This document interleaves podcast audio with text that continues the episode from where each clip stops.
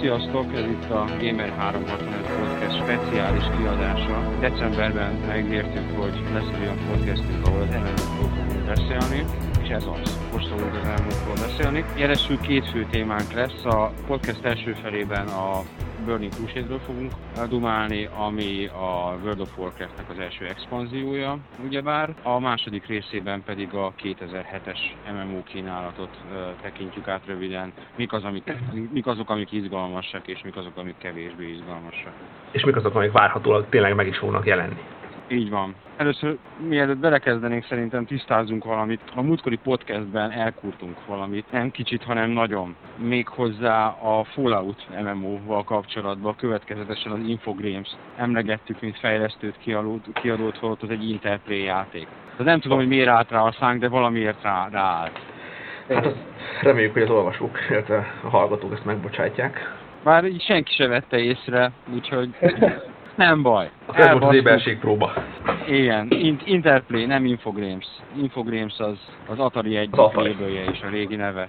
Az Interplay pedig az Interplay, bár amit úgy elmondtunk róla, az nagyjából igaz volt, miszerint az Interplay az nagy bajban van anyagilag, és ez az utolsó mencsvár, amiben kapaszkodnak. De térjünk át a Burning Crusade-re, a jövő évi MMO-król beszélünk később. Hát Burning Crusade mindenki megvette, legalábbis hármunk közül biztosan mindenki megvette, meg úgy általában szerintem, aki úgy komolyabban vovozik, az megvette. Így van, így van. Ott álltunk lovas kollégával a sorban a Blahán. Aztán persze kaptunk hideget-meleget, mert a fórumokon sok ember úgy gondolja, hogy az nem egy pozitív magatartás, hogyha valaki sorban áll azért, amit szeret, de összességében jó hangulat volt. Így van, ennek ilyen jó volt, tehát az emberek jól elszórakoztak egymással, mert tulajdonképpen a beszélgetésre azt, hogy egymásra szóbáljunk, nem okozott különösebb problémát. Már csak azért sem, mert ugye volt, aki 4-5 órát átsoldakoztuk magam is, és végre kicsit már megviselt minket a dolog, de ennek ellenére elégedetlen távoztunk. Azt még meg akartam tanítani, hogy nagyon sokan vettek gyűjtői változatot, ahogy figyeltem, és ezt meglepettük. Ez az egész gyűjtői változat, meg a sorbanállás azért is érdekes, mert aki kívülálló, az talán nem tudja, hogy az eredeti WoW megjelenésekor nagyon kevés példány volt. Hát ott komoly balhék meg botrányok voltak abból, hogy előrendelők nem kaptak pár helyen játékot, meg hetekig nem tudta megvenni valaki a játékot. Ezért volt ez a sorbanállás, mert mindenki azt feltételezte, hogy hasonló lesz a helyzet, de végülis nem lett hasonló a helyzet, mert aki másnap bement a nevén nem nevezzük hipermarketbe, amit akkor nevezünk majd nevén, ha bannerfelületet vásárol, tehát bement a MediaMarktba, mégiscsak kimondtam, az meg tudta venni. És nem csak az alapváltozatot. Én most hétvégén voltam, és Collectors, ott állnak a Collectors Edition-ök, nem is olyan nagy felárral, mint más helyen, bár kétségkívül, hogy a 27-30 ezer forint az a nyugat-európai árakat megnézve, hát egy kicsit bicskanyitogatóan drága, itt 70 eurós játékról beszélünk. Hát a 30 ezer forint az a magyar vám gyakorlatilag, mármint az idézőjelbe tett magyar vám. Ennyi, aki meg akarja venni ennyiért, az talán még ennyiért is megéri neki. Aki meg nem, ezek vagyunk mi, azok megveszik ki a normál edition-t. Bocsánat, 2,4 millió szél.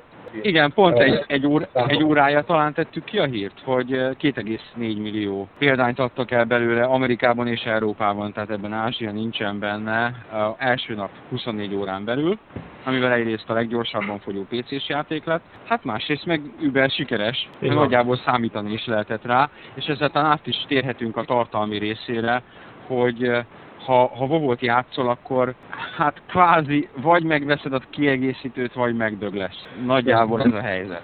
Igen. Igen. És ezzel tulajdonképpen búcsot is lehet mondani a 60-as szint végén elfelkoztatott endgame tartalomnak, mert nem hiszem, hogy sokan fognak ezek után annyira szarakon. Éppen egy érdekes kérdés, hogy mi lesz ebben a tartalommal? Nem tudom. Tehát szerintem maximum... Tehát így most, ha azt mondom, hogy most kezdenék egy új karaktert, mint ahogy nem kezdek, úgy Scholomance, vagy hogy kell kiejteni, meg Stratholm, megáll az élet. Tehát azokat még nagyjából megcsinálod, mert azokat olyan 55-56-os szinten neki lehet ugrani. De a 60-as utáni endgame tartalom, ami ugye az utóbbi másfél-két évben azért az nagyon feltelt az endgame tartalom, tehát az számos nagy instance van, számos raid instance van, ott van Moltenkor a maga gigantikus méreteivel, vagy Blackwing Lair, amit hát a legtöbb guild hónapokig nyúzott, mert nehéz volt és be kellett gyakorolni. Kvázi értelmét vesztette, mert ugyanaz a cucc, amit ott összegyűjthetsz, az még mindig jobb, mint amivel Outlandben, ahogy a kiegészítő első területein rögtön kapsz. De annyival nem jobb, hogy hónapokat fektessél bele, és összeszedd a raideket, és a guild erre időt. Pontosan ez, hogy nem fog neki állni már 20-30 vagy esetleg 40 ember ennek. Igen, tehát a 40 fős instance-ek azok kvázi meghaltak, hisz hát aki régebben benne volt egy 40 fős guildben, és beletett annyi időt, hogy egy 40 fős guilddel több alkalommal azt lerédelje, azok a hardcore játékosok, akik az első nap megvették a kiegészítőt, és ők a 70-es szintű instance-ekbe akarnak menni. Egyszerűen nem tartom elképzelhetőnek azt, hogy maradt annyi Burning Crusade-et meg nem vásárló játékos, akikből össze lehetne állítani egy 40-es raidet egy olyan játékstílussal, hogy azzal érdemben lehetne farmolni ezeket az instanceket. Már csak azért is, mert pontosan láttam, hogy a 60-as karakterek, amikor átmennek Burning Crusade-re, akkor az ott a mobokból és a quest rewardokból eső sokkal jobb cuccokat beteszik az AH-ba pár aranyért. Így van. Az ember rendesen megszedheti magát az első néhány napban anyagilag.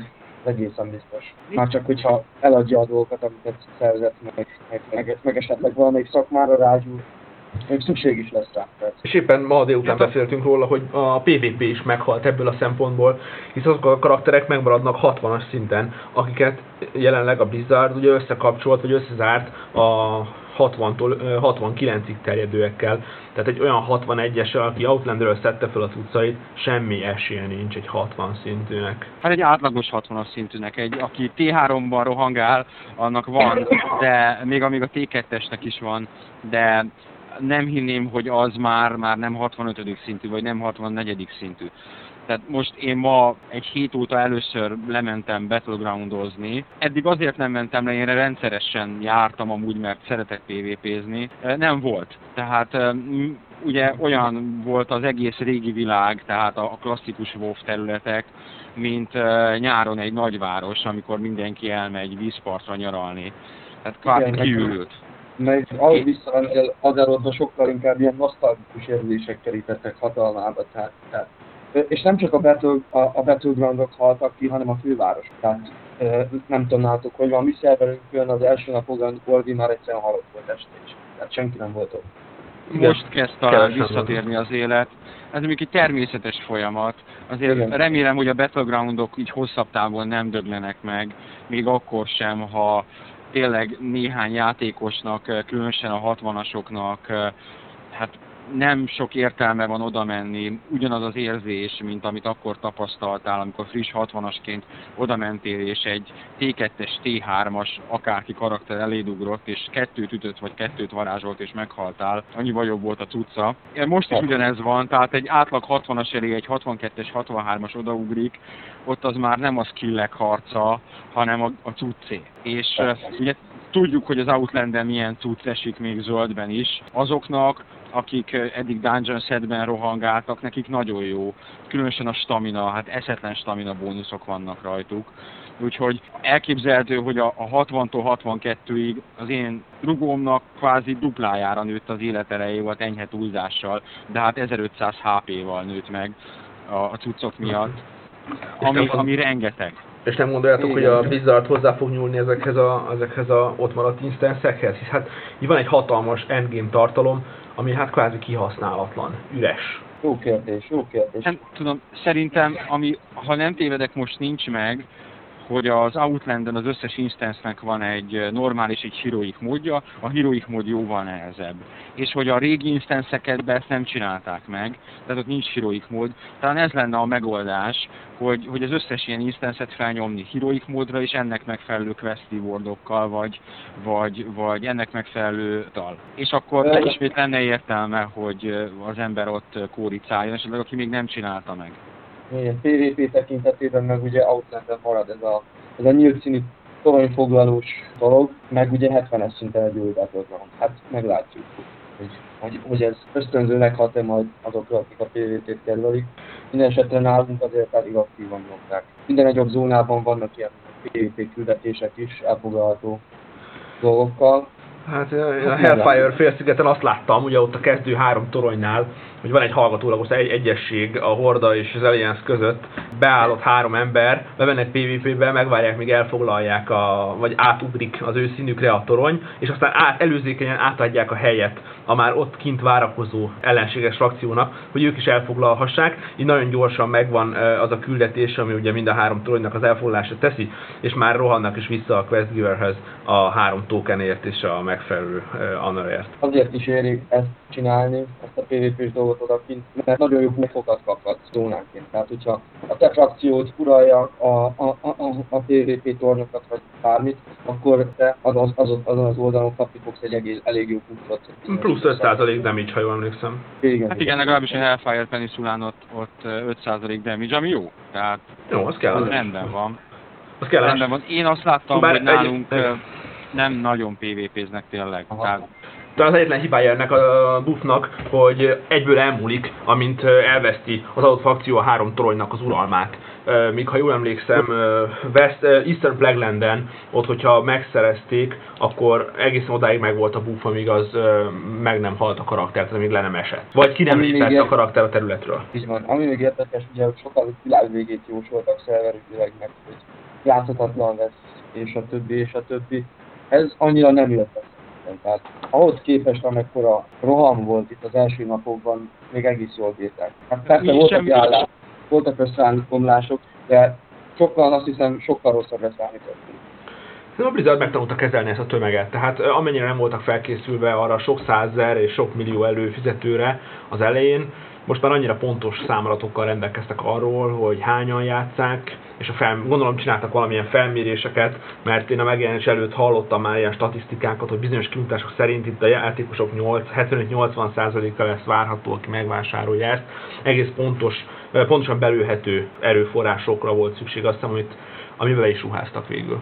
Plusz valószínűleg a roham az olyan volt, hogy talán még kezelhető is volt, mert elkezdték ugye éjféltől, az igazi hardcore-ok megvették éjfélkor, aztán jött egy újabb tömeg délután, aztán egy újabb tömeg este, és mivel a respawn dinamikusan változik állítólag, tehát minél többen csinálják azt, minél többen ölik azt az egy adott mobot, vagy azt az egy adott quest célpontot, annál jobban spawnol. Ez mondjuk adott esetben idegesítő, mert ugye nem kell rá annyit várnod, de hát mindnyájan tapasztaltuk azt, hogy olyan gyors a respawn rate, hogy valakit megölsz, átvész az agyára, és mire az adott megölöd, addigra a hátadban respawnol ismét a ném. Tehát velem konkrétan előfordult. Úgyhogy ezt így próbálták megoldani, félig meddig sikerült, mondjuk én nem tudom leszűrni, hogy Globalice mennyire volt baj, mert a mi szerverünk, ahova most így frissen átmentünk, az Anakronos az új, és hát még low-pop, tehát nem volt különösebb tömeg, de ott teljesen simán ment, nem volt sorbanállás kvázi sehol, nem volt crash, nem volt szerverreállás, tehát ilyen szempontból teljesen korrektül kezelték. Sorbanállás az nálunk sem volt, hát volt néhány összeomlás, de ez még simán beleférte. És összességében hogy tetszik nektek Outland? Nekem nagyon tetszik, és azért is beszéljünk erről egy kicsit, mert hagyományos értelemben szerintem írott review-t nem fogunk közölni a Burning Crusade-ről. Nagyon nehéz review-t közölni egy MMO-ról, mert ugye most lenne érdekes, ha mondjuk most még a héten kitennénk, de hát a tartalomnak egy annyira kis százalékát láttuk, hogy ennek alapján pontszámot adni, vagy értékelést írni, az botorság lenne. Nekem nagyon tetszik, mert azt hiszem, hogy pont annak a játékos csoportnak van ez célozva, aki én vagyok. Tehát nem igazán hardcore, nem igazán hardcore-ra rédelő, guildben mozgó, küldetéseket csináló, és ha föláll egy raid, akkor megyek veletek, de nem fektetünk hangsúlyt arra, hogy minden nap rédeljünk, vagy minden nap menjünk instance-be. Ezeknek a játékosoknak szerintem remek, mert questből 1 millió van, tehát szerintem úgy 3-szor annyi van egy területen, amennyi szokott lenni. Plusz látom azt, hogy jön a pénz, jön az XP, lehet fejlődni, a pénz is, mennyiség is nagyon megnőtt. Hát korábban 50-60 aranyat összeszedni az harc volt, még magas szinten is. Most pedig elmész, questelget, jön a trash route, jön egy-két zöld, ez meg az meg amaz, elállházgat, és azt veszed észre, hogy 70-80 arannyal több pénzed van egy délután után, vagy egy este után, mint korábban volt. Ez igaz, az árak is megnőttek frankon, tehát legalább, ha csak azt nézed, hogy az egyik helyről a másikra átrepülni, azok ilyen 10-20-30 ezüstökbe kerülnek. Tehát reppent egyet nagyobbat, és kifizetsz egy aranyat repülésre. De azért ez annyira későbbiekben már nem visel meg. Minél jobban fejlődsz, annál több pénzzel szerelni. Tehát nekem egy 64-esként már pénz abszolút másodlagos. Tehát annyit sikerült összeszednem. Így van, így látom, hát persze kérdés, hogy ez hova vezet. Tehát tudjuk, hogy a Flying Mount az valami 800 arany az első, vagy 1000 arany. Igen. Tehát viszonylag drága, az Epic pedig 5000 arany. Tehát itt kell is a pénz. Kérdés, hogy itt a 70. szintre normál questeléssel nem két nap alatt grindolva, és majd erről is beszéljünk, hogy milyen másfél vagy két nap alatt grindolva eljutni 70-ig. Tehát egy normál fejlődéssel valószínűleg meg lesz a pénzed. Amíg egy normál 60-as azért kemény hónapokat, vagy legalábbis egy hónapot biztos farmolt, meg ügyeskedett, meg eladott, amíg egy Epic Mountja összejött. Addig itt reális esély van arra, hogy a Flying Mountot 70-en kapásból megveszed, és az Epic Mount sem tűnik majd olyan rettenetesen elérhetetlennek. Igen, és ahogy mondtad, ez pont azért jó, hogy megmozgassák azt a casual réteget is. Az aki esetleg az utóbbi fél évben már nem igazán tudott eljutni egy nagyobb instantra. Egyébként pont ezen igen, a casual ellen szól az, hogy nem tudom, megfigyeltétek-e, de nagyon sok frakció van a játékban. A múltkor valamelyik honlapon összeszámolták, hát talán 10 vagy annál is több frakció, ahol lehet gyűjteni az Honor-t és a Reputation-t. Nem azt mondom, hogy olyan nagyon különböző dolgokat árulnak, de mindenhol megvan az a kis finomság, amiért az ember úgy gondolja, hogy érdemes oda repuzni. Hát nagy gondban van az ember, hát főleg itt a főváros kapcsán, ugye, ahol a főváros túlaló két frakció is létezik, hogy hova kezdjen el bónuszokat gyűjteni. Igen, hát igen, és ott kizárja egymást a kettőt. Tehát, így van, így van. De erről van egy összesítés, a WoW Wikinot utána lehet nézni részletesen, hogy mire ér. Attól függ, hogy itt milyen osztály vagy, és mit játszol leginkább. Igen, kasztonként kvázi el van osztva. Mindig jellemzően a hardcore játékosoknak a szórakozása volt. Igen, de mi a helyzet? Sokkal könnyebben jön a reputáció. Ez így van. Tehát a Trálmárral, ugye Horda oldalon, én úgy honored lettem, mint annak a rendje és módja. Tehát így villámgyorsan, gyakorlatilag egy szint alatt megcsináltam egy adag questet, és már honored voltam velük, és lehet látni, hogy 250 repu egy questért, 350 repu egy questért, korábban ez nem volt jellemző. És az instance-eknél és a bosszokért is nagy repüljön, az instance quest-ekért is nagy repüljön, szóval szerintem hiába van több, nem lesz talán annyira bonyolult, hát az alapjátékban ott van pár horrorisztikus repuzós hely, hát nem tudom, a Timbermoon holdal kipróbált repuzni, hát az horror, tehát az maga a dögunalom, és már legszívesebben bementem volna, és kiirtottam volna azt az egész fajt. Annyira meggyűlöltem őket, mert nagyon nehezen jött náluk a reputáció. Talán itt egyszerűbb lesz. Ami általánosságban elmondható egyébként, és talán ami érdekli az embereket valamennyire, hogy miben változott a kinézet. Mert hogy az egésznek a kinézete is kicsit változott. Lovas már, ő ugye béta tesztelte pár hónapon keresztül, és neki már nem volt újdonság, nekünk az volt, hogy tényleg más az Outland, tehát sikerült elkapni ezt a nem úgy néz ki, mint az alapjáték, más jellegű vizuálisan, mint az alapjáték vonalat, és mintha, bár ez lehet, hogy ilyen érzéki csalódás, mintha szebb lenne az Outland, jobban kidolgozott, mintha gondosabban tervezett lenne. Hát nem hiszem, hogy érzéki csalódás. Én a saját gépemen, legalábbis az FPS eséséből látom azt, hogy több poligon és nagyobb felbontású textúrák. Tehát ugyanaz a gép jobban megküzd ugyanazzal a területtel. Valószínűleg gondolva arra, hogy az elmúlt 2 évben a géppark fejlődött, vagy fejlődhetett, megmerték tenni azt a lépést minden egyéb külön bejelentés nélkül, hogy ebben a kiegészítőben több poligont és nagyobb textúrákat használnak. Egyébként volt erre utalás, már amikor bejelentették, hogy lesz Flying Mount, és megkérdezték őket, hogy miért nincs, hogy azzal miért nem lehet visszamenni Azerotba, akkor ők bevallották, hogy ott úgy tervezték a területeket, hogy sok helyen csaltak, tehát kvázi kihagytak poligonokat, ami felülrepüléssel nagyon jól látható lenne. Most tudva azt, hogy lesz repülő mount, és azzal körbe-körbe lehet menni, nyilvánvalóan teljesen más design vonalak mentén kellett mozogniuk. Igen, meg sokkal nyitottabb az egész. Hát megnézed a Hellfire peninsulát, ott ellátni, most nem azt mondom, hogy a végig, mert pont a Hellfire Citadel az lezárja a látótávolságot, de a fél vidéket átlátod, és hatalmas területek láthatók be, és vannak megdöbbentő látványok benne. Kicsit átugorva a másik újdonságra, a két új fajra, ha kezdesz egy Blood Elfet, akkor a Blood Elf kezdő területen oldalt jobbra fordulva már látod Silvermoon romjait, és tényleg ott van minden a szemed előtt, ami korábban nem volt jellemző a WoW-ra, tehát sok minden azért még a legnagyobb látótávolságnál is a jótékony homályba veszett a távolban. Most nem így van, most nagyon sok impresszív és impozáns objektum és épület látható kapásból. Erőszakban megnéztétek az alapterületeket is? Tehát a két műfajnak a kezdődés. Szerintem fantasztikus. Igen. Tehát én különösen a Blood Elf kezdőterület és Silvermoon City, hát döbbenet. Tehát én azt mondom, hogy döbbenet. A másik pedig a Draenei űrhajó, ugye Exodar, ez nyilvánvaló, hogy LSD hatása alatt készült, vagy lett megtervezve. Kicsit furcsán futurisztikus, de hát Silvermoon City mellett, főleg mellett a romok, abszolút leteszem a voksom. Jó, a Silvermoon szép nekem, a Draenei azért tetszik nagyon, mert veszettül hangulatos.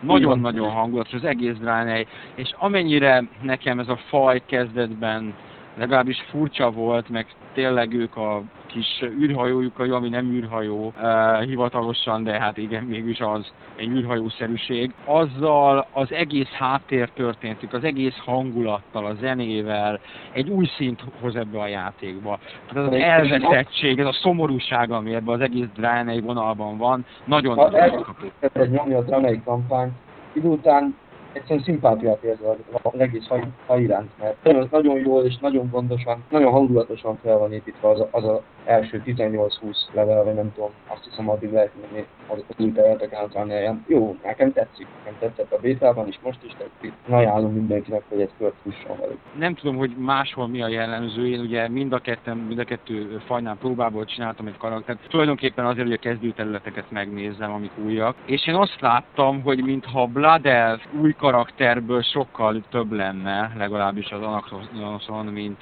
mint a Draeneiből. Tehát mintha a Blood Elf most legalábbis a kezdetekben népszerűbb lenne, ami mondjuk sejthető is volt, hiszen hát sok elf buzi játsza ezt a játékot, akik szeretik ezt az elfet. Igen, hát sok a Blood Elf Paladin, és általában sok a Blood Elf, Draenei-t láttam pár Draenei sámánt, ami ugye az Alliance-nek újdonság, de korán sem annyit, mint Blood Elf Paladint, vagy akár mágust, vagy akár priestet.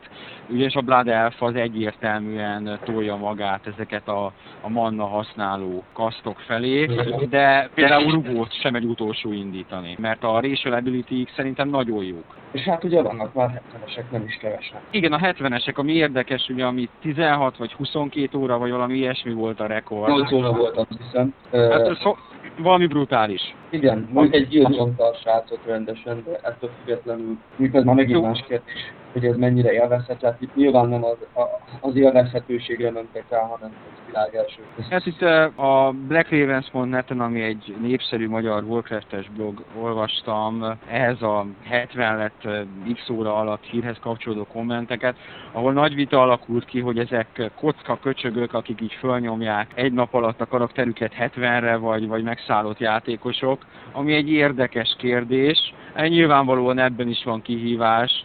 A magam részéről szerintem a játékosok, WoW-játékosok többsége azért annyira nem követné ezt az utat, mert én a WoW-ban annyira nem az eredményeket, mint magát az utazást tartom. Így van. Hangulatosnak. Elsőnek, vagy másodiknak, vagy ötödiknek, 70-esnek lenni az valóban teljesítmény, de nem annyira a te teljesítményed, mint a gildedé, azé a 30 emberé, aki mögötted áll, és aki esetleg úgy hallgatja ezt a podcastet, hogy nem nagyon játszik WoW-ot, annak információ hogy nagyon könnyű úgy szinteket lépni, vagy XP-t szerezni, ha emberek állnak mögötted, nem vagytok csapatban, te csak szinte, hogy beleütsz egyet-egyet a szörnyekbe, ők pedig leölik helyetted, és te kapod az XP-t, és tolnak előre, de ez hát valahol legalább számomra biztosan a játéknak a lényegét nyírja ki. Ebben úgyhogy erről talán ennyit. Ügyesek voltak, meg jó nekik, de nem tartom követendő magatartásnak a magam részéről. Következő kiegészítők? Jó kérdés. Amit szinte biztosan, és amiről kell tudni is, hogy csinálják, az a Emerald Dream. Legalábbis a magán a területen, vagy hát ha területetnek lehet nevezni az Emerald Dream-et, inkább egy párhuzamos dimenziónak, kicsit megerőszakolt párhuzammal. Azon dolgoznak, az biztos, hogy ez milyen formában került tárolásra, azt nem tudni. Szerintem szinte biztos, hogy ez kiegészítő lesz, mert ahhoz nagy, hogy egy ingyenes content patchba kiadják. Ez az egyik, szerintem talán ez lesz a következő jövő év januárjában, vagy talán idén decemberben tudják tartani a saját ütemtervüket, vagy másfél év múlva, tehát Blizzardnál soha nem tudni, hogy mikor készülnek el. És hát a sztori adja magát, hogy a harmadik az pedig a North End legyen. Tehát Arthas és Liszes kompániája, és Azjolnerub és társait. Tehát ezt a kettőt én el tudom képzelni, meg utána még el lehet képzelni egy rakat más mindent, csak szerintem, ha ezeket összeszámoljuk, akkor az már 2009. Na most 2009-ben, és erről talán az előző podcastben már beszéltünk, hogy a Blizzard valószínűleg akkor már el fog gondolkodni azon, hogy átálljanak a következő MMO-jukra, amit napokban lehetett hallani egy nyilatkozatot, hogy lesz másik MMO, és nem Warcraft lesz. Tehát nem a World of Warcraft 2 lesz a következő, hanem egy másik, és szinte biztosnak tartom, hogy a Diablo 3 lesz az. És igen, tehát egészen biztos egy korábbi franchise-et képülni. Esetleg a Starcraft nem lenne logikusabb? Tehát, hogy két egymás utáni fantasy stílusú. Mondjuk hát nyilván nem a Lost Vikings lesz, de... Jótéra teljesen más szerintem a Diablo, mint a Warcraft. És garantált a sikere, szerintem a WoW sikerében vastagon benne van az, hogy a Diablo 2 meg a Diablo 1 a Battle.net-en hatalmas multiplayer rajongótábort épített fel magának, és hogyha nagyon-nagyon-nagyon-nagyon leegyszerűsítve akarjuk bemutatni a WoW-ot, de tényleg nagyon leegyszerűsítve, akkor ez egy rettenetesen fölturbózott Diablo.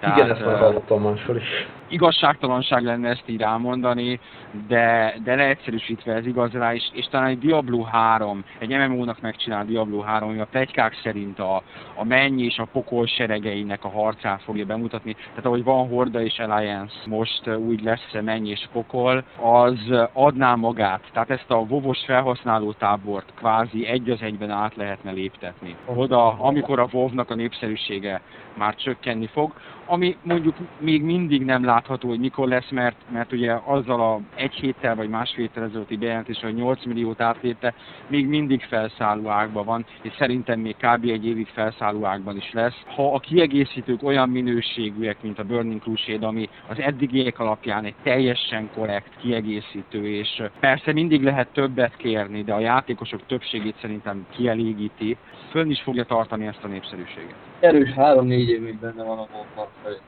Valószínű. Aztán patch-ekkel és további kiegészítőkkel, igen. Így van. Minden lemorzsódás mellett még mindig nagy példányszámban megy a játék. Tehát maga az alapjáték adásait tekintve is.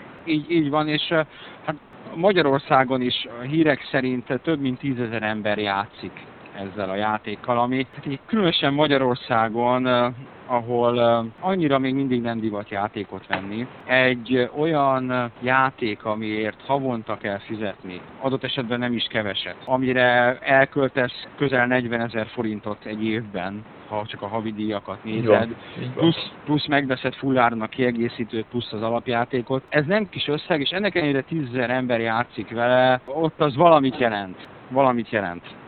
Valószínűleg azt, hogy a játék jó. Igen, és hát nyilván az is jelent valamit, hogy erre a játékra külön podcastet készítünk. Hát igen, erre a játékra, de nem csak erre a játékra, mert most így szerintem nagyjából le is zárhatjuk a Burning Crusade-et azzal a mondattal, hogy szép, jó, izgalmas. Az instanszek felfedezését szerintem mindenki csak most kezdte el igazán, úgyhogy azokról még nem is nagyon érdemes beszélni, mert tényleg csak belekóstoltunk az instanszekbe. És az igazán nagy falatok azok a 60-as szint végére, illetve a 70-es szintre maradnak.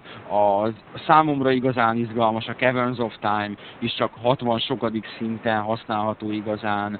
Tehát van még annyi felfedezni való, hogy lehet, hogy majd egy későbbi podcastben még vissza is térünk rá. Ami viszont a második témánk, az a 2007-ben megjelenő, vagy legalábbis tervezett MMO-k, és hogy ezek képesek lesznek megszorítani a World of Warcraft-et, illetve hogy képesek lesznek-e leváltani, vagy letaszítani a trónról. Mi az, ami érdekes? Az biztos, hogy valaki pukkul. Nem bírja lenni játékot az MMO piac, mint ami idén ki fog jönni. Vagy elbírja egy-két évig, de nem hiszem, hogy mindenki. Jó. Álmai úgy, mint a Blizzardnak valójában elkelt 2 év alatt, de ők is 1 millióval számoltak az elején a podcast születében.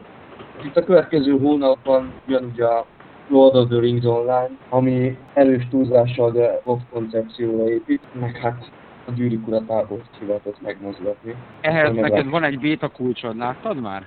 Még közelebbről nem. Engem is magával ragadott. Egyelőre a Burning Crusade, de szerintem az elkövetkezendő héten vagy azután egy preview formájában majd visszatérünk a dolgokra. Igen, erről fogunk írni, mert Gyűrűk Ura, leginkább azért. Igen, és hát ugye 4 vagy 5 frakció, bejárható, egész középfold, és a többi van benne fantádia, egy kétség. Nekem ezzel a Gyűrűk Ura koncepcióval mindig az volt a bajom legalább, és a szerepjátékoknál is, amik készültek a Gyűrűk Ura alapján, hogy mindenki kis Frodo akar lenni, mindenki kis Aragorn akar lenni, tehát ezeket az ismert karaktereket, ismert szereplőket próbálják újra és újra csak más formában játékos karakterként eladni. Nem tudom, hogy ez mennyire működik, meg ott viszonylag kötöttek a történések.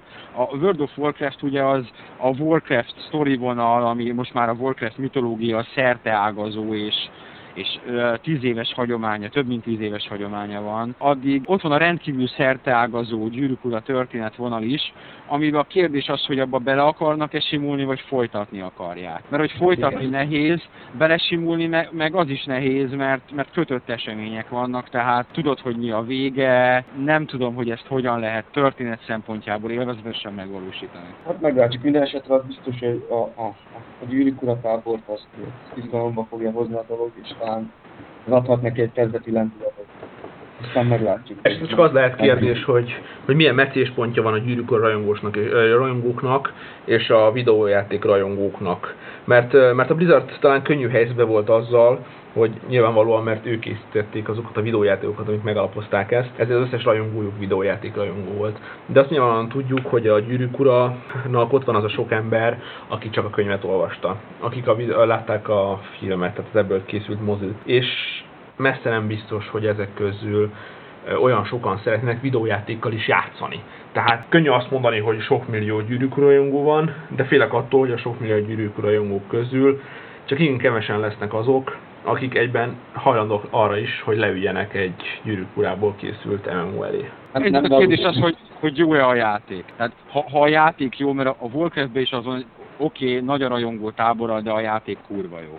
Úgyhogy ha a játék jó, akkor jönnek a Gyűrűk Ura rajongók, és én ha játék jó, el tudom képzelni azt is, hogy jönnek a Warcraftből is.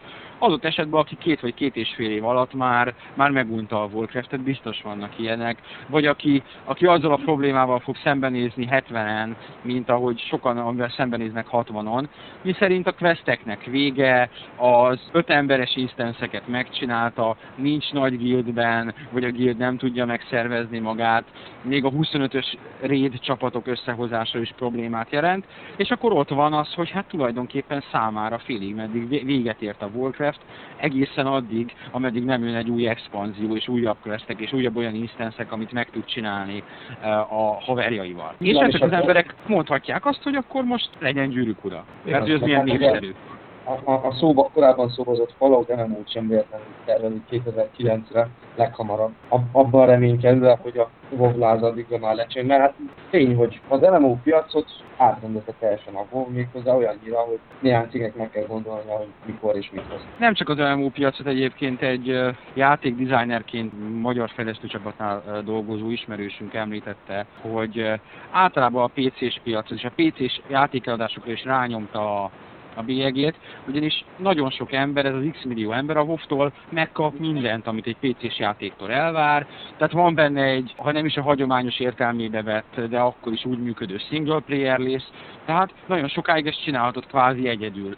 Csinálhatod a questeket, követheted a storyline-okat, fejleszted a karakteredet, és ott van egy nagyon erős, ugye multiplayer komponens, és ott van egy nagyon erős PvP komponens. Nem hiába sok csés Counter-Strike-os klán mondta azt, hogy azért bomlottak föl, mert az emberek átmentek WoW-ba, és most ugyanazok az emberek, akik a csében lőtték egymást, azok most battlegroundoznak vadul, mert adja azokat a csapatjátékokat, adott esetben jóval epikusabb formában, lásd az Alterakvel is 40 ember versus 40 ember csatákat, mint amit egy ilyen csapatalapú multiplayer játék korábban tudott nekik adni.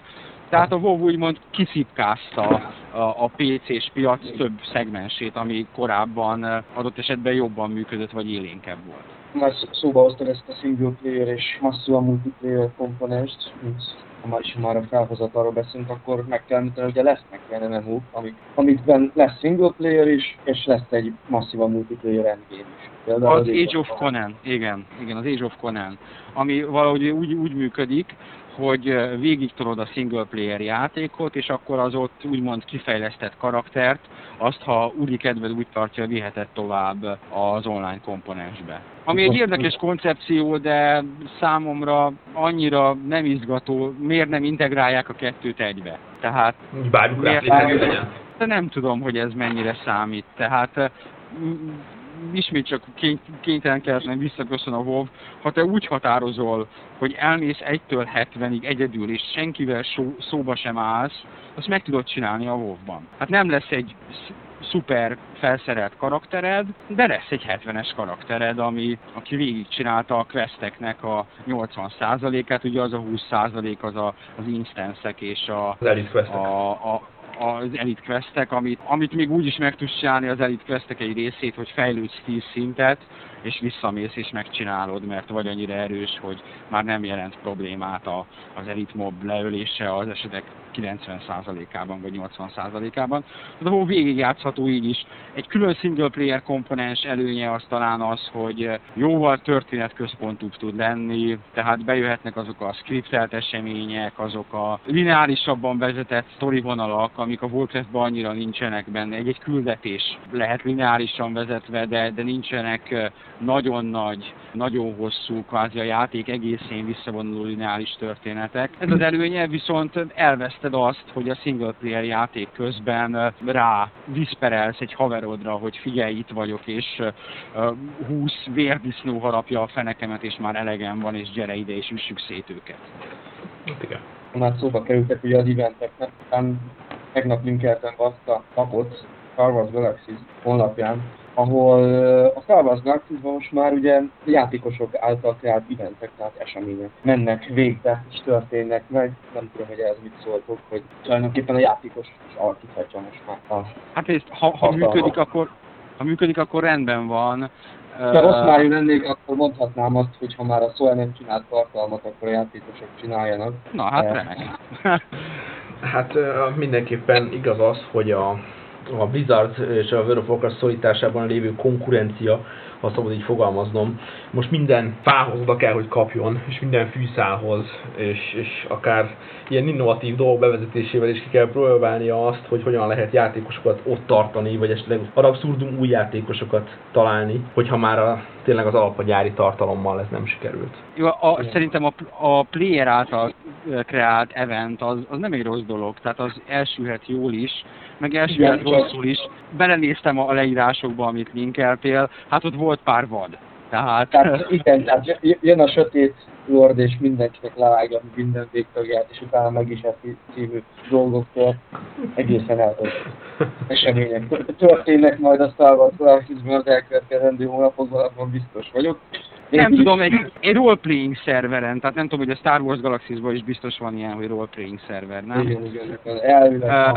Mint hogy ott esetleg még belefér, mert ott úgyis vannak vad dolgok. Tehát... Egy ilyen helyzetben a Sony miért nem lépi meg azt, hogy az ő általa futtatott MMO-kat, azokat átteszi PlayStation 3-ra? Ez egy jó kérdés. Tehát, ha ez már nem tudsz labdába rúgni PC-s fronton, szerintem a MMO-kra kiéhezett konzolos rétegek rávetnék magukat erre.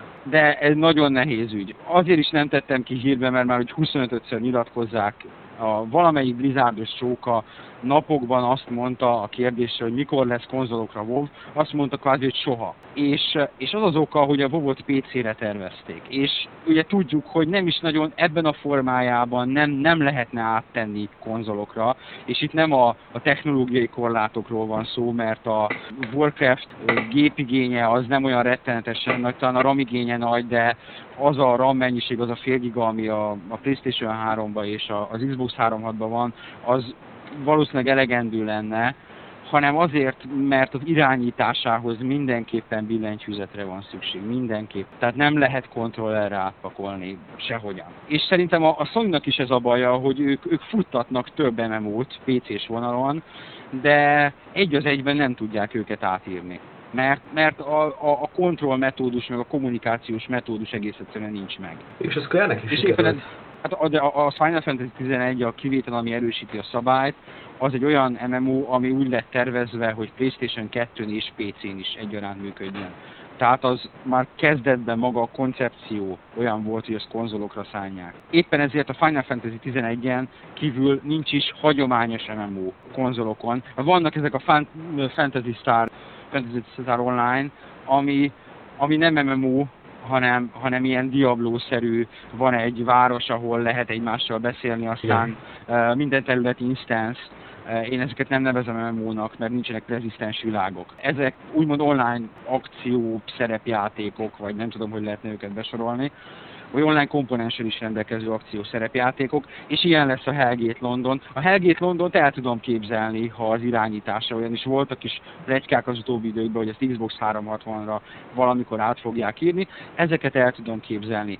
MMO-k is lesznek konzolokon, ugye van egy Marvel MMO, ami készül konzolokra, és majd valamikor 2008-ban jön ki, amit kifejezetten konzolra terveznek, az kijöhet. World of Warcraft, vagy ezek a mostaniak szerintem nem fognak kijönni, azért mert túl sok az ikon, túl sok a parancs, túl sok a kommunikációs csatorna, nem lehet billentyűzet nélkül.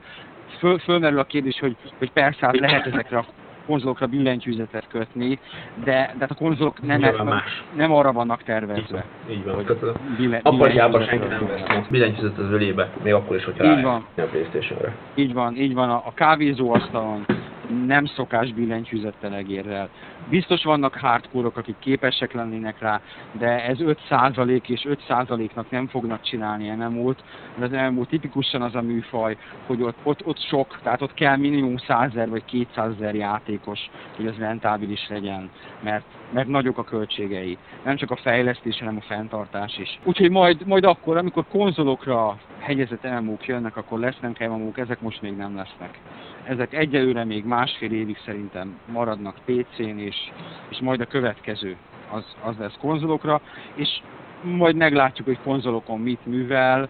Ha a konzolokon annyira bedurran az MMO, mint amennyire bedurrant az FPS, hogy gyakorlatilag nem is azt mondom, hogy lassan átköltözik az FPS műfaj konzolokra, de több FPS jelenik meg konzolokra, mint PC-re, akkor ott az egy hatalmas sikertörténet lehet, de lehet, hogy még egy konzolgenerációt várni kell vele, amíg ez ebből valóság lesz. Meglátjuk. Legyen ez a végszó szerintem. Így van. Legyen ez a végszó. Miről is beszéltünk ma? World of Warcraft Burning Crusade. Mindenki tökéletesen meg van vele elégedve. A jövő év, illetve a 2007-es év MMO-i, ez a Hellgate. Annyira nem beszéltünk mindegyikről, de megemlítettük őket. Lehet. És mindenképpen megemlíteném, hogy a Gamer365 rendes havonta jelentkező podcastjének is lesz záros határidőn belül egy következő felvonása, még januárban, január végén valamikor, szerencsés esetben már most hétvégén, kevésbé szerencsés esetben pedig jövő hét elején, ami nem csak az elmokról fog szólni, hanem minden másról. Abszolút multiplatform lesz, úgyhogy ennyit most az MMO-król, és találkozunk legközelebb. Sziasztok! Vissza egy hét múlva. Sziasztok!